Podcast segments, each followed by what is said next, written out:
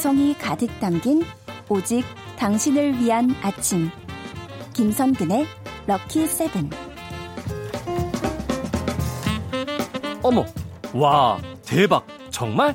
헐, 감탄사만 나오는 흥미진진한 수업. 반주원의 들리는 역사. 이 아침 수업으로 우리를 흥분하게 만드는 분 한국사 강사 반주원 선생님 어서 오세요. 네, 안녕하세요. 네, 지난주에 많이 놀라셨죠? 그러게 말입니다. 지난주에 아마 어머, 와, 대박. 헐, 정말 진짜 안 왔다고? 이러신 분 계실 것 같아요. 아이고. 예. 네. 근데 제가 이 자리를 빌어서 우리 청취자님들한테 꼭 감사 인사를 전하고 싶었는데요. 네네. 사실은 이제 그렇게 생방송에 못 오고 나서 당연히 제가 게시판을 저희 조교들이 막 찾아주더라고요. 아, 예. 선생님 이러더니 어머 어쩜 그렇게 다들 예쁜 말들만 올려주셨는지 네. 뭐 이것도 추억이에요. 어머 오늘 이런 이벤트가 있었나요부터 청취자 여러분 정말 너무 선한 마음들 가지고 음. 계셔서요. 꼭 복 받으실 거예요. 네, 뭐 감사합니다. 우리 선생님께서 쭉 우리 청취자분들과 너무 잘 소통을 해 오시고 또 좋은 마음을 아니에요, 써 주셔서. 이러지 마세요. 차라리 절 거겠죠. 욕해 주세요. 아 그래요? 네. 마이크 어, 들었어요. 제가 네. 제가 한번 그러면은 어쨌든 네, 네. 어, 아주 흥미진진한 이벤트 감사했고요. 네. 자 다시 그럼 오늘부터 수업을 해봐야죠. 네. 어떤 얘기 해볼까요? 자, 5월입니다. 네. 5월 하면 생각나는 5월의 이것 무엇이 있을까요? 장미 5월의 장미 또 네. 있습니다. 그 장미만큼이나 아름다운 아, 5월의 신부. 맞습니다. 딩동댕 바로 그 네. 5월의 신부. 사실 네. 5월의 신부가 어찌 보면 거의 무슨 관용문화 그렇죠, 그렇죠. 우리가 알고 있는 그냥 대명사처럼 돼버렸잖아요. 그래서 5월 신부 그리고 그 신부가 입고 있는 웨딩 드레스 어. 그리고 그녀가 들고 있는 부케 예. 이렇게 시리즈로 우리 결혼에 대한 이야기를 어머나. 잠깐 다뤄드릴까 합니다. 예, 5월이 좋은 달이죠. 네, 저도 네. 5월에 결혼했거든요. 아 정말요? 네. 네, 축하드려요. 감사합니다. 5월의 신랑. 예. 근데 5월에 신부라는 말을 정말 우리가 많이 쓰고 정말 관용어 대명사처럼 쓰는데 그렇죠. 그 말이 어떻게 생긴 거예요? 자, 이건요. 아마 모두 다 조금은 짐작을 하셨을 겁니다.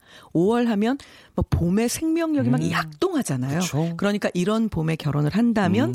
그 결혼 생활도 이렇게 생명력 넘치는 아주 즐겁고 평화롭고 유쾌한 이런 것들이 될 것이다. 라는 뜻도 담겨 있었던 것 같고요.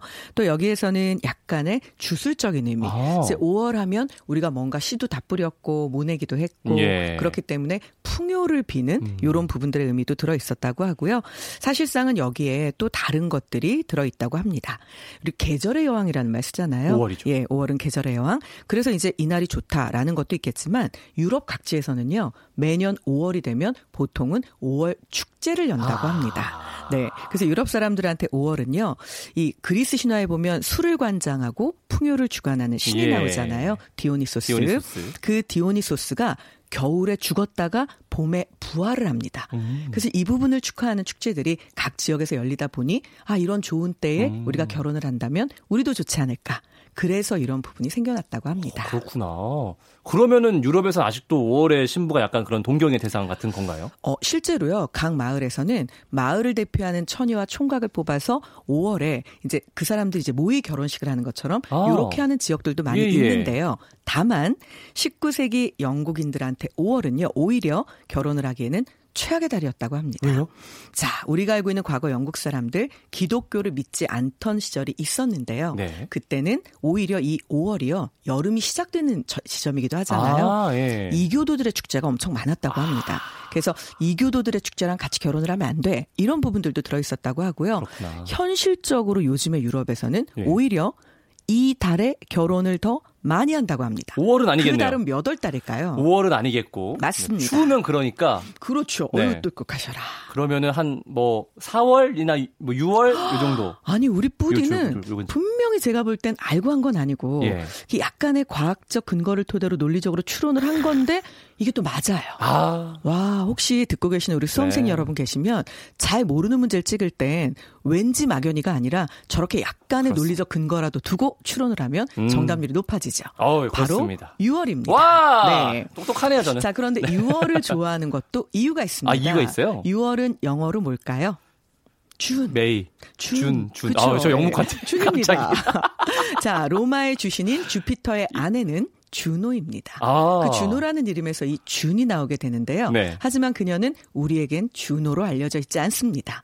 미의 여신이기도 하고요. 어. 질투의 여신이기도 합니다. 네. 헤라라는 이름으로 더 많이 알려져 있죠. 어, 예, 어. 네, 네. 바로 이 제우스의 아내 제우스의 헤라. 아내. 그 헤라가 그 이게 이제 이름이 우리가 알고 있는 것처럼 로마식으로 부르면 주노인 거예요. 거기에서 준이 된 거죠. 음. 예. 자, 그런데 알고 계시는 것처럼 이 헤라는 또 결혼을 관장하는 여신이기도 합니다. 네. 맞아요. 그러니까 결국 이때 결혼을 하면요.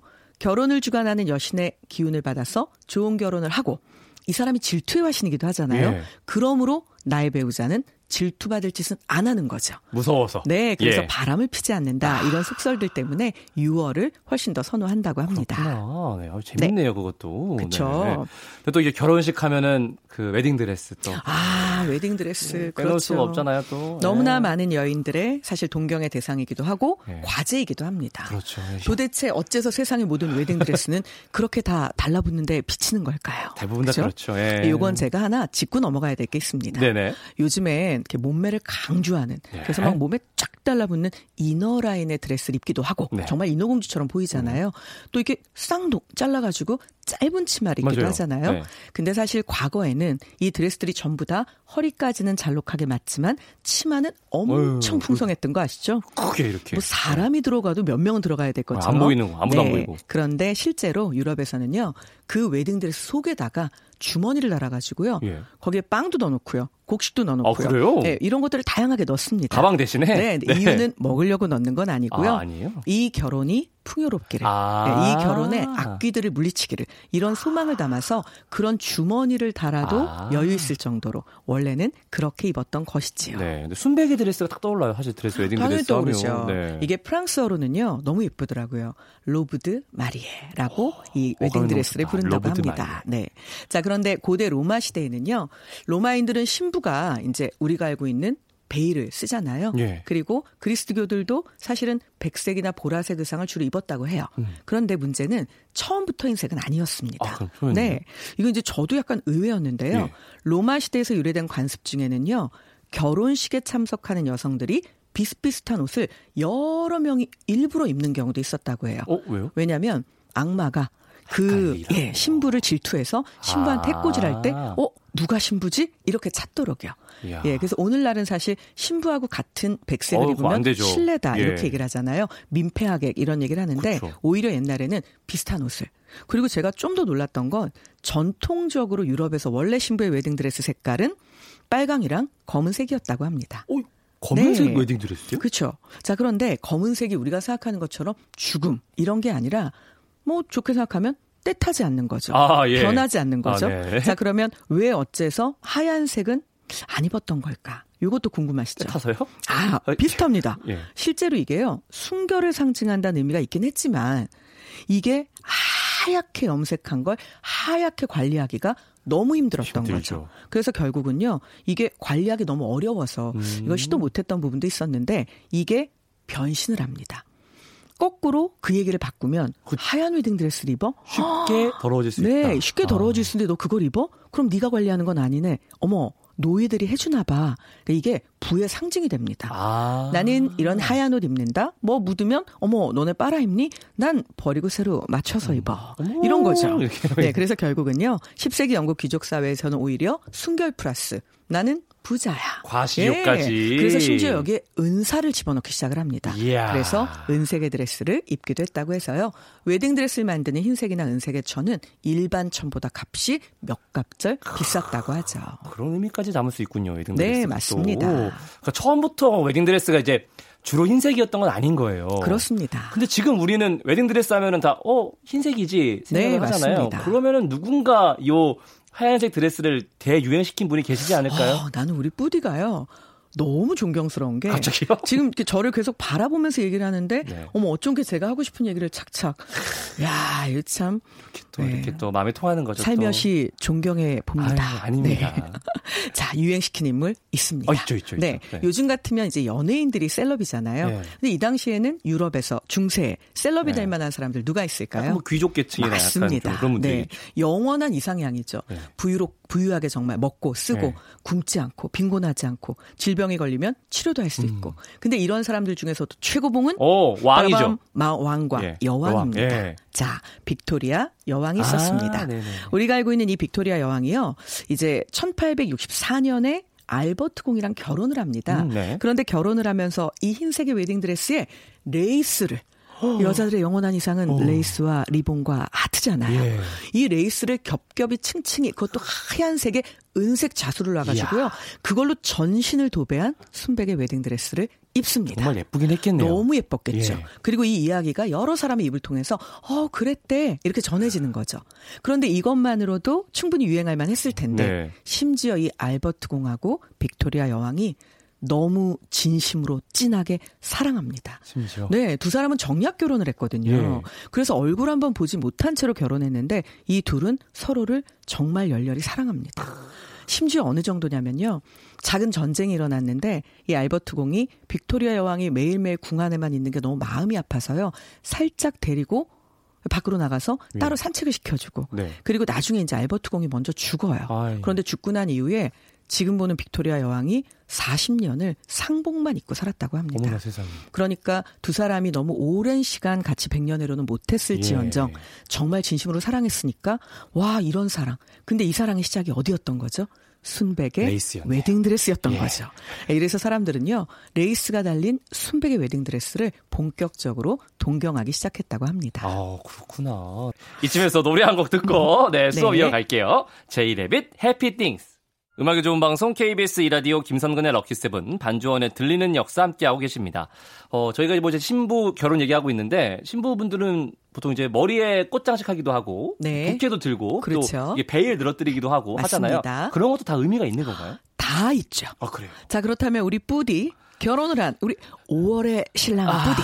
자 우리 뿌디는 맞출 수 있을 겁니다. 야, 예, 예, 예. 자 그렇다면 먼저 부케부터 시작해 보도록 할까요? 아, 예. 자, 부케를 듭니다. 음. 그런데 이 부케는 참 향기가 좋아요. 네. 그죠? 그럼 이렇게 향기가 진하게 나는 꽃으로 부케를 들었던 이유는 뭘까요? 그 뭔가 이 사랑이 향기가 오래 남기 바라는 그런 마음일까요? 아, 역시 우리 뿌디는 로맨티스트. 네. 그러나 땡입니다. 아니에요? 네. 근데 아마 그 뜻도 들어 있었을 거예요. 네. 그런데 초기에는요, 이게 지금처럼 그렇게 막 장미, 백합 이런 아름다운 꽃들로 오. 단아하게 만들지만은 않았다고 합니다. 예. 오히려 향기가 굉장히 강한 우리가 흔히 아는 허브, 향신료라고 부르는 그 식물들 오, 있죠. 네네네. 이런 것들을 가지고 부케를 만들었다고 그럴까요? 하는데요. 이유가 뭘까요? 귀신 쫓는 것도 아니고 맞습니다. 뭐예요? 맞아요? 그 강한 향기 그리고 그 아. 강한 허브 이것들이 병균, 악귀 이런 것들을 모두 물리쳐서 나의 결혼 생활은 불행하지 않게 네. 그리고 건강하게 이루어질 수 있게 해달라 음. 이런 뜻으로 부케를 들었다고 하고요. 예. 근데 이게 뭐 당연한 얘기지만 신부가 순백의 드레스를 입으면서부터는 순백의 드레스에 예를 들어서 후추를 들고 흔든다. 요거 애매하잖아요. 아니, 안 되죠. 네, 그러면서 이제 이것이 독한 향기에서 독하지만 사랑스럽고 향기로운 향기 이렇게 바뀌어간 거겠죠. 예. 자, 그래서 부케는 그런 의미를 가지고 그렇구나. 있었다고 네. 하고요. 자, 이제 우리가 알고 있는 것 중에 머리에다가 화관을 예. 네, 하기도 하죠, 하죠. 장식을. 네. 물론 요즘에는 보석으로 된 관들을 음. 달기도 하는데요. 보석이야 뭐 영원한 여자들의 마음의 안식처. 네. 그래서 이제 그거야 뭐 생기게 된 거는 여왕이나 혹은 우리가 알고 있는 귀족들이 그렇겠죠. 주로 그런 걸 쓰고 네. 결혼을 하는데 나는 평소에는 꿈도 못 꿔본 거. 하지만 이젠 신분제 사회가 아니니까 나도 한번. 한 이래서 번. 예, 네. 시작이 된 거고요. 화관이라고 하는 건 뭐 우리 알고 있는 것처럼 머리에다 이걸 장식을 하잖아요. 이것도 같은 이치입니다. 음. 꽃을 달아서 아름답게 보이는 후광 효과도 있긴 하지만 향기가 나니까 이것들을 마찬가지로. 맡고 예, 악한 기운은 물러나고 예. 오늘의 주인공은 나 신부니까 나를 좀 지켜주세요. 아. 이런 뜻이 들어있다고 하죠. 그리고 베일은 모두가 아마 상상할 수 있을 겁니다. 이제 하얀 베일이 드리워진 신부. 사실은 누구도 그 베일을 젖힐 수 없는데 네, 신랑만, 신랑만. 네. 젖힐 수 있잖아요. 이거는 내가 이 결혼에 모든 마음을 다하겠습니다라는 그러니까 나쁜 의미의 순종이 아니고요. 내가 하고 싶어서 하는 순종 예. 그리고 순결 이런 것들을 음. 상징했고요. 무엇보다 교회에서 식이 끝날 때까지 이 베일은 거둘 수 없었다고 네. 합니다. 결국 그 신부의 영원한 알맹이는 나 신랑밖에 모르는 거야. 이런 결혼식의 비밀스러움도 지켜줬던 거겠죠. 네, 신비감이 대단하죠, 사실 네, 베일이 맞습니다. 있으면. 네. 근데 네. 베일도 진짜 뭐 긴 것도 있고 짧은 것도 있고 뭐 색깔도 다양하고 모양도 다양하고 하잖아요. 네. 베일도 되게 얘기가 좀 많을 것 같아요. 제가 기네스북에 올라간 베일 얘기를 해드리겠습니다. 아 진짜요? 이건요 예. 오로지 길어서 올라갔습니다. 얼마나 길게? 아주 그냥 마음 먹고 어디 한번 기네스북에 올려봐 이렇게 해서 만든 겁니다. 실제로. 아, 네. 10명의 장인이요. 100일에 걸쳐서 만들었다고 예. 합니다. 아, 요게 얼마나 됐을까? 길이를 한번 상상해 보실래요? 예. 100일 동안 계속 네, 맞습니다. 그것도 이 기록이요. 한 번이 아니라 다른 사람이 이미 이 기록을 가지고 있었는데 내가 그걸 깨보려고 마음 먹고 만든 거거든요. 이전에 있었던 기록을 만들어 드릴까요? 놀라실 거예요. 204m 혹은 우리가 알고 에? 248m 이러면 어 200m가 넘어? 이렇게 생각하시죠. 예. 아, 2,488m였다고 합니다. 자, 2kg 가 넘는 거예요? 네, 맞습니다. 그러면 지금 현재 세계에서 가장 긴 웨딩 드레스는 얼마일까요? 웨딩 그럼 한한뭐한 3,000m? 좀 많이 가셨습니다. 아, 그- 2,750m라고 합니다. 네, 제가 참 안타까운 게 우리 청취자분들한테 못 보여드리잖아요. 예. 뿌디한테는 보여줄 수 있죠. 지금 신부가 앞에 있는데 그 뒤로 도로처럼, 안, 안 보여요. 네, 도로처럼 그치, 안 보여요. 쭉 뻗어 있잖아요. 네. 이게 지금 말이 좋아서 2,750m지 2 2.7km예요. 그거를 끌고 어떻게 걸어가죠? 그러니까요. 그러니까 10명의 장인이 100일 동안 만들었던 이야, 거겠죠. 그리고 제가 무시무시하다. 너무 놀라시니까 예. 어, 즐거워요. 아, 그래요? 어, 놀래키는 재미가 아, 예, 있네요. 예. 제가 그러면 세상에서 지금 현재 예. 2019년까지 기준이에요. 네. 2019년까지 통계로 가장 비싼 드레스라고 알려져 있는 어. 요 웨딩 드레스. 요거 요거 요거 얼마일까요? 야, 그 가장 비싸 가장 비싼 네, 거죠. 가장 비싼 웨딩, 웨딩 드레스. 드레스 가장 비싸면 한 뭐 한 한 한 100억? 돈이 너무 흔해졌어요. 아, 네. 자, 이 드레스는요. 무려 11억 8천만 원 가량 아, 너무 많이 썼네. 합니다. 네. 아까 저 너, 그쵸. 통이 크네요, 제가. 근데 이게요, 이유가 있습니다. 네. 우리가 알고 있는 다이아몬드는 아닌데, 참 많이 반짝거리는 그 크리스탈 있잖아요. 스와, 어, 그, 아. 네. 시작할 때는 백조로 시작했는데, 끝날 때는 마치 러시아 말처럼 러시아, 끝나는. 예, 러시아 백조. 그 네. 스와, 어, 어, 어. 여기에 회사에 이제 사장 딸이 결혼을 하게 된 거죠. 아, 그러면은 뭐, 예. 그러니 뭐 그 드레스에다 아주 그냥 아낌없이 부어 박은 거죠. 그냥 본인 회사 물건 이거 이거 주세요. 갖다 어, 놓으면 되겠네요, 맞습니다. 그냥. 네. 이 웨딩 드레스는 그래서요 무려 무게가 46kg였다고 하죠. 그거 왜, 어우, 근데 그 사진을 보면 신부가 엄청 날씬하거든요. 예. 뭐 신부 무게나 웨딩 드레스 무게나. 그래서 결론은 이렇게 웃으면서 신부가 사진을 찍었지만 끝나고 아마 과연 이동을 할 때는 혼자 걸어갈 수 있었을까? 이게 제가 군대를 안 다녀와서 음. 완전 군장이 얼마인지 잘 몰라요. 군장보다 무거운 거예요, 지금. 그렇죠. 네. 그러면 이 신부는 도대체 어떻게 움직였을까? 특전사 출신이신가? 참이 신부의 여러 가지가 궁금하긴 하지만 예. 어쨌거나 어쨌든. 웨딩 드레스가 11억 8천 만 원이면 뭐 신혼생활을 시작하는데 든든했겠네요. 네, 필요할 때 뭐 비상금 같은 거겠네요. 네, 뭐 맞습니다. 그 회사 사- 회장 딸이님 말도 잘 안 나오네요. 네, 부러워가지고. 네. 네.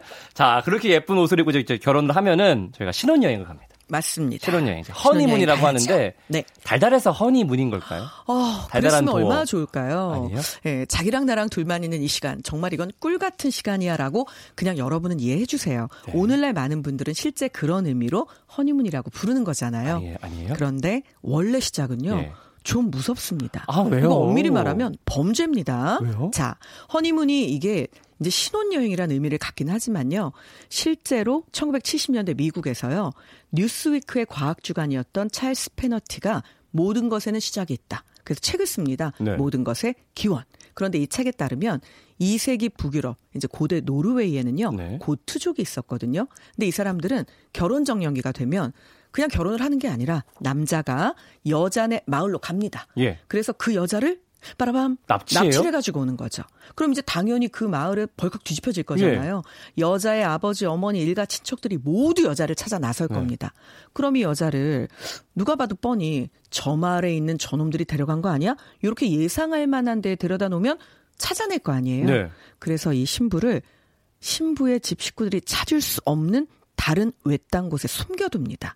어? 그리고는 결국 그 여자랑 결혼 생활을 시작하는 거죠. 예. 그리고는 이 여자에게 30일 동안 매일매일 슬프니까 울 거 아니에요. 예. 슬픔을 달래주는 여러 가지 의미를 담아서 꿀이 들어있는 술을 30일 동안 하루에 한 잔씩 줬다고 합니다.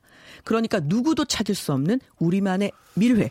이게 사실 알고 보면 누구도 찾을 수 없는 범죄인데요? 너, 그렇죠. 예. 넌 나만의 것. 이렇게 하고 사람을 데려다 숨겨놓는 어, 거잖아요. 세상에. 근데 물론 이것도 있죠. 그런 식으로 결혼하는 풍습이 있었기 때문에 또 그렇게 납치된 여자는 생명의 위협을 느끼는 건 아니잖아요. 다만 내가 좋아하지 않는 남자일 수도 음, 있고 느닷없이. 모르는 남자일 수도 있고 네. 그런데 이 당시에는 참 슬프게도 이게 결혼하는 풍습이었던 거죠. 아. 그래서 그렇게 숨어서 30일 동안 여자네 식구들을 멀리하고 누구도 찾을 수 없는 곳에서 둘만 꽁꽁 숨어서 이 꿀이 들어간 술을 한 잔씩 먹었으니까 네. 허니 문이잖아요. 아, 밤에 달뜰 때마다 먹었으니까요. 네. 아, 갑자기 네 마지막이었는데. 그렇죠. 네. 네. 아, 지금은 이제 꿀 같은 시간이다. 아, 네, 그럼요. 그런 꿀 같은 신혼여행으로 시간이죠. 네. 받아들이시면 될 것 같습니다. 자, 결혼을 키워드로 재미있는 역사 얘기 함께 했습니다. 이 코너만 다시 들어보고 싶은 분들은요, 검색창이나 팟캐스트에서 김선근의 럭키세븐 검색해보세요. 선생님, 오늘 수업도 재미있게 잘 들었습니다. 고맙습니다. 네, 감사합니다. 다음 주에 뵐게요.